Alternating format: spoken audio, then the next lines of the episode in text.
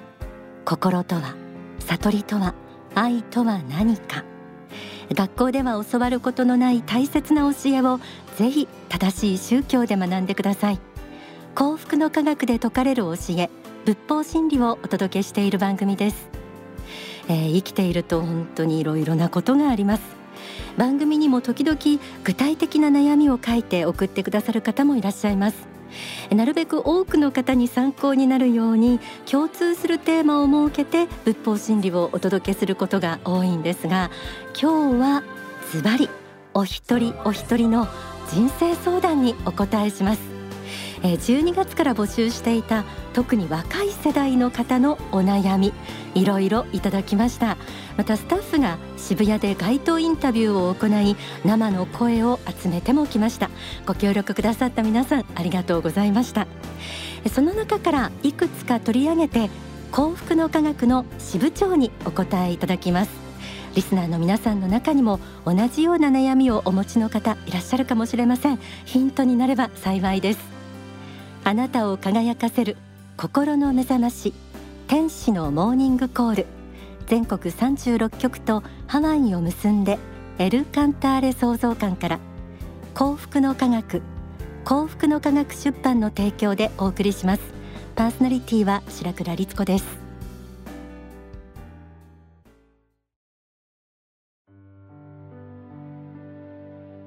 天使のモーニングコール。今日はズバリ人生相談です。え早速今日皆さんの悩みに一緒に向き合ってくださる方をご紹介します。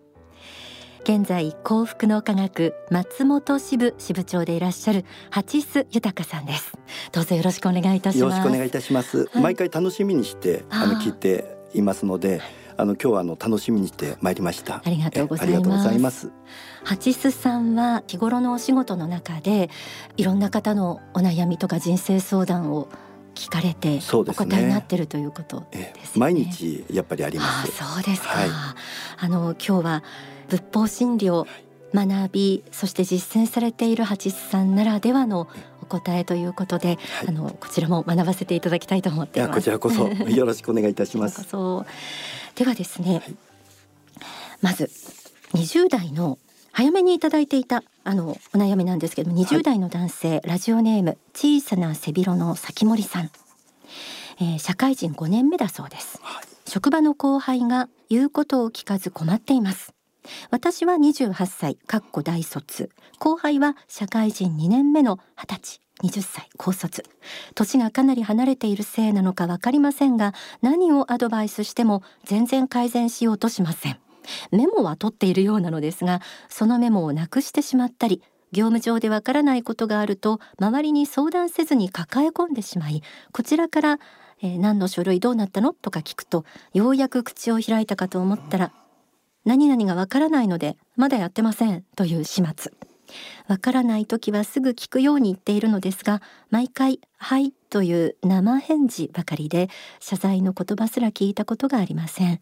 私は社会人になってからの経験で自分で考えて自ら率先して行動しなければ痛い目を見るのは自分であることを痛感し後輩にもそれを伝えていきたいのですがなかなかうまく伝わりません。もはや本人が苦労するまで放っておくしかないのでしょうか。といただきました 非常に具体的な状況が見えてきましたけれども、ね、具体的でまあ毎日仕事ありますので、あのお困りなんでしょうね、でもあの私もこういう経験はやっぱりいろいろとありますので、あの苦労したことがありますから、あのお気持ちあの非常にあのとてもわかります。うん、でもあのちょっとこう視点を変えるとあの解決することっていうのもありますので、はい、あの何かヒントになればとあの思って少しあのお話しさせていただきたいなと思います。あのこの方はおそらくあの、うん、職場も良くしたいっていうお気持ちを強く持っておられるんだと思うんですね。うん、そしてこの後輩も育ててあげたいとかあの自分が苦労した分あのなるべく分かったこと知ってることあの学んだことは伝えてあげたいなっていう愛のお気持ちも持っておられると思うんです。でもあのこういう方でもあのちょっと失敗してしまうというかうまくいかないことって結構あって共通してある悩みの一つなんですね。おそらくあのこの方のラジオネーム小さな背広の崎森さんですかね、はあの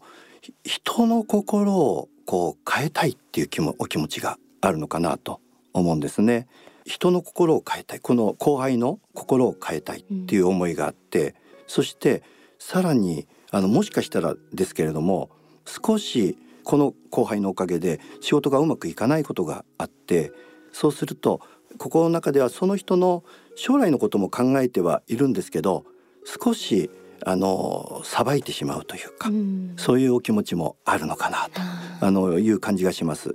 私もあの失敗したのは仕事で、うん、なかなかうまくいかない時にあの皆さんなんでこれあのわからないんだろうなんでこれやってくれないんだろうっていうことで思ってそれで、うん、本当は仲間そして本当はチームなのにさばいてしまうことがあって逆効果これが起きてそしたらあの仏法真理を学ぶと人の心は変えられないんですよ。え？って思って。それでも自分の心は変えられるんですよって。なるほど。でも大抵の人は自分の心は変えたくないけど人の心は変えたいって思うんですよね。私もその罠に陥って あの失敗したことが何回もあるんですけどえその時にあの気づいたことっていうのがありまして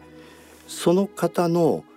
いいところをこう見つけてるかっていうと悪いところばっかり見つけてる、うん、そういうあの毎日にこうなったりしてるんですよね。それ悪いところを見つけてそうするとさらに次に悪いところを見つけてそれでこの人こうだよなあだよなって心の中で悶々と思っているんですけどそういう時は大抵うまくいかないんです。でもあのその人のいいところを見つけてそれでいいところを3つぐらい見つけただけでもすごいんですけど私はあの大体うまくいかない時っていうのは10個見つけてます。なぜ10個か、これあの理由がありまして3つだとあこれねこれねこれねってパッと見つかることがあるんですけど10個だと努力がいるんです。相手をよく見ないと相手の良さっていうのがあの3つぐらいまでは大抵簡単に見つけられるんですけど10個までなるとすごい相手をよく観察しないといけないんですね。うん、そうするとあのまずはあの愛の第一段階としてあの関心を持つっていうところができるんですね。それ関心を持って人を見ていくとそれも悪いところを見つけようじゃなくていいところを見つけようって言って関心を持つとそうすると不思議と自分の本当は伝えたかった愛がちゃんと伝わるようになるんですよ。それでその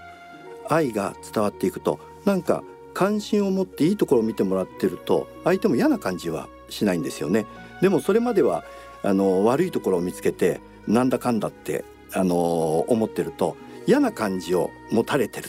そう裁かれてる感じとか嫌な感じを持たれてるとか自分は愛されてないっていう感じを持ってるんですね。でもそれに対しては心の中でこの方にはこんな素晴らしいところがあります。えー、本当にこういう人と出会わせていただいてありがとうございますってそういうふうにあの祈る気持ちをあの持ってあの接するんですね。そうすると大抵あの今までは何ともならなかったところが逆に悩みを相談してくれるようになったりこれどうしたらいいですかねって聞いてくれるようになったり不思議なことが起きるんですよね。さばいてた時はもう口をつぐんだ貝みたいな感じになったのが、今度は向こうから心を開いてくださってこう聞いてくださるようになってああこれは本当に自分がさばいていたんだなとそうではなくてあの与えるっていうのが大事なんだなっていうことをあの本当にこう実感したわけですね。そうするとあの関心を持つから今度は理解するっていうところまでこう行ってあの理解されてるっていう感じを相手の方は持ってくださるようになるんですね。理解されてるっていう、えー、ことをこう実感しますとその相手は心を開いてくださるんですね。ですから大事なのは関心を持ってそれもいいところを見つける方向で関心を持ってそして理解をするっていうことこれがとても大事なことだと思います。そして理解をして、えー、いくいきますとあの相手のいいところがどんどん出てくるようになるんですね。えー、その時にあのまた魔境が来るんです。それは何かっていうと自分が何かしてあげたとか思う心が出る。これはアウトなんです。そうではなくてあその人と接することであの自分も成長させていただけたって思って相手に後輩だろうがそれが相手が子供だろうが感謝をする。そうするとあの本当にこう幸せな気持ちになってそれでなぜか人間関係がその後改善しているっていうことがあの多くありまして私はそんな風にあのさせていただいているんですね。うん、一つでもやっていただけるとあのたちまち変化があの起きてくると思います。えですから、はい、あのまあ答えになったかどうか、あのわかりませんけれども、ちょっと実践してみていただきたいなと思います。はい、はい、ありがとうございます。ありがとうございます。職場以外のこうチームワークで何か成果を出すっていうようなね、場面はたくさんあると思うので、参考になった方たくさんいらっしゃると思います。ではですねスタッフが渋谷駅の街頭で、はい、あの悩みのある若い方に声聞いてきたんですけれども、うん、こんな方もいらっしゃるんですね。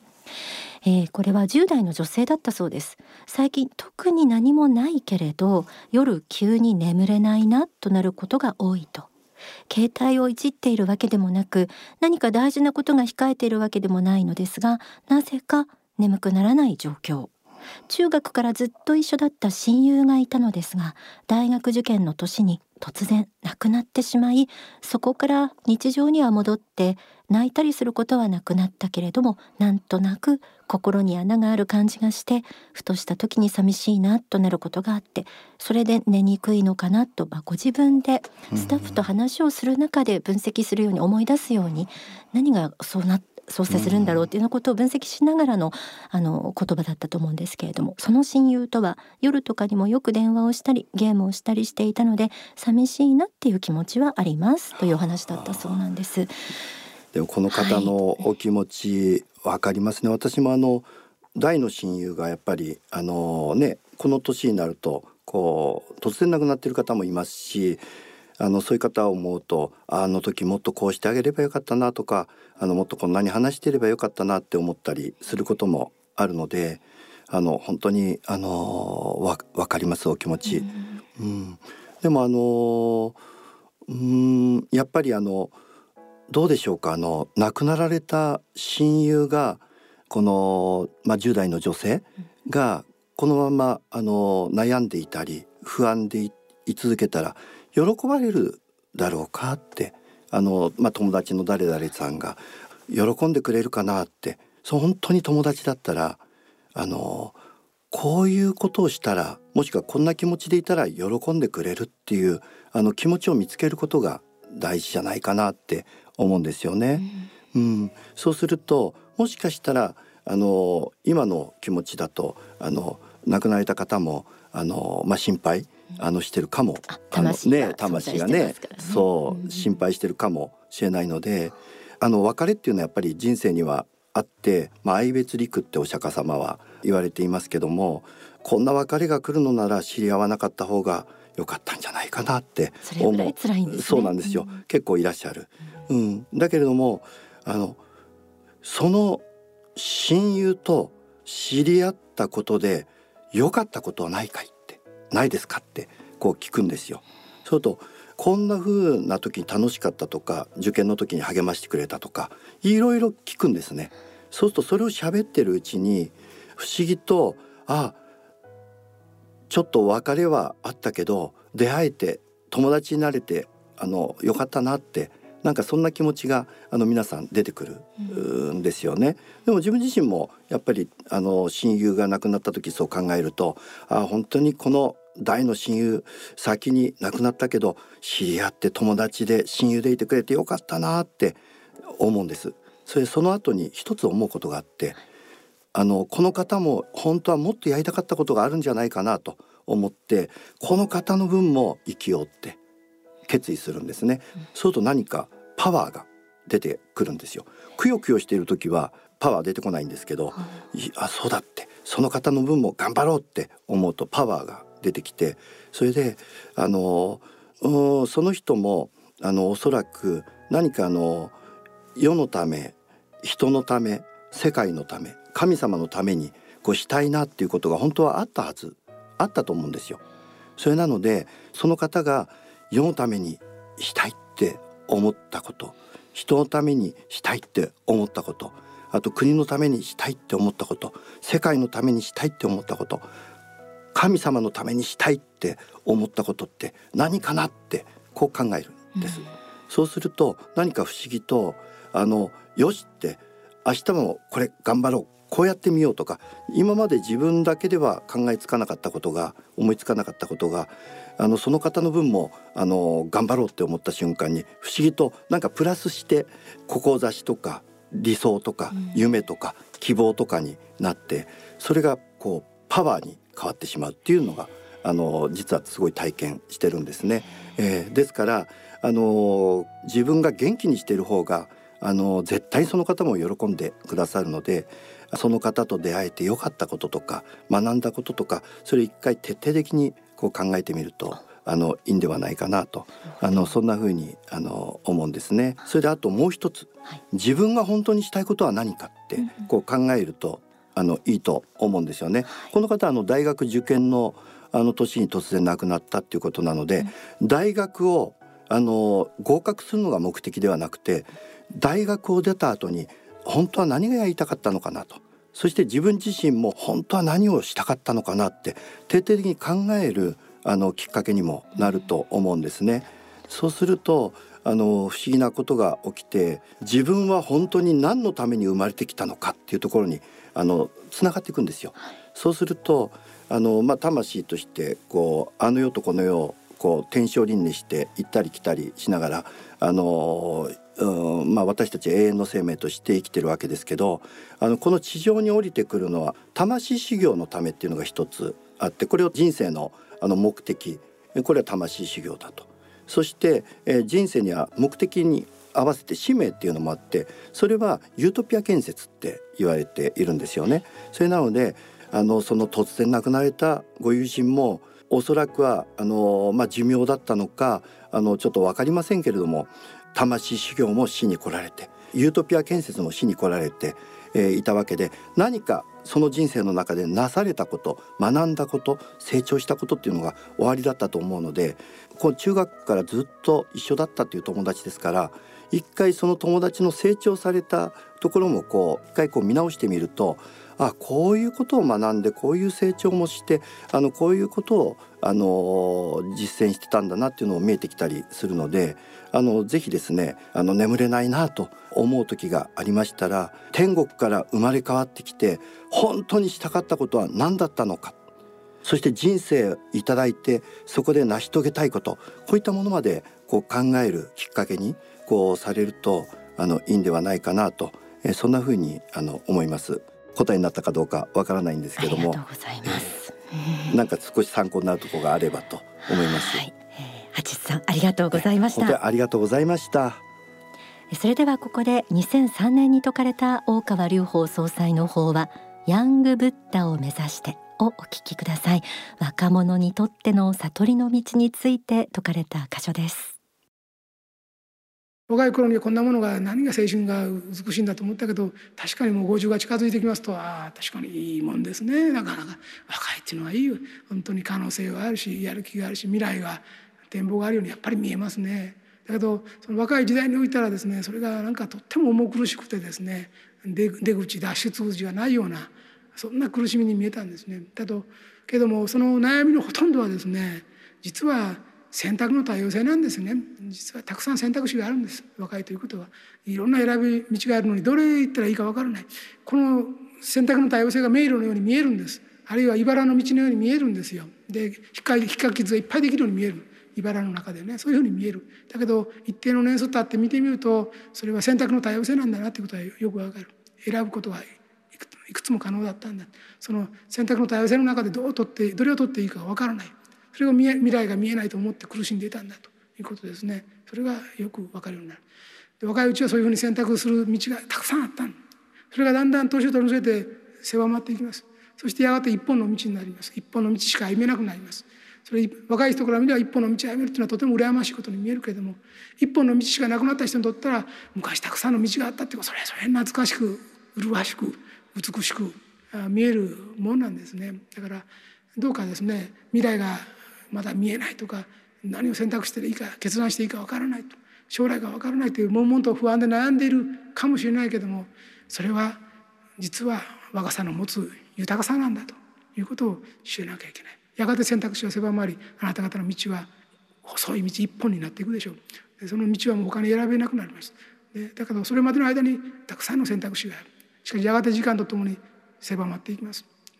早く狭まって一本になることをそんなに期待してはいけない。その選択肢の多様の中で苦しんだり悩んだりして道を見出していただきたいと思います。それが若い人にとっての一つの悟りの道なんではないかと思います。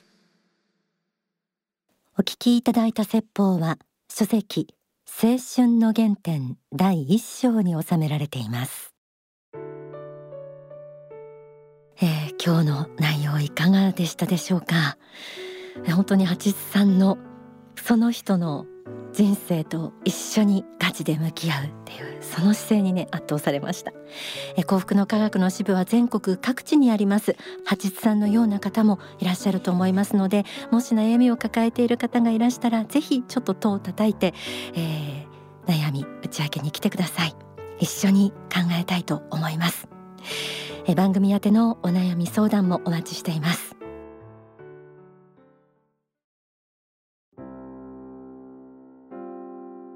えー、本日の収録は実に1時間以上にわたって行われました。放送の時間の関係で編集してお届けすることになっておりますが YouTube か何かでロングバージョンフルバージョンとなりますでしょうかね。あの上がると思いますのでそのあたりは X などもチェックしていてください。番組の X などもございます。ではプレゼントのお知らせです。番組の中で紹介した説法が収められている大川隆法総裁の書籍青春の原点。こちらを5名の方にプレゼントいたします。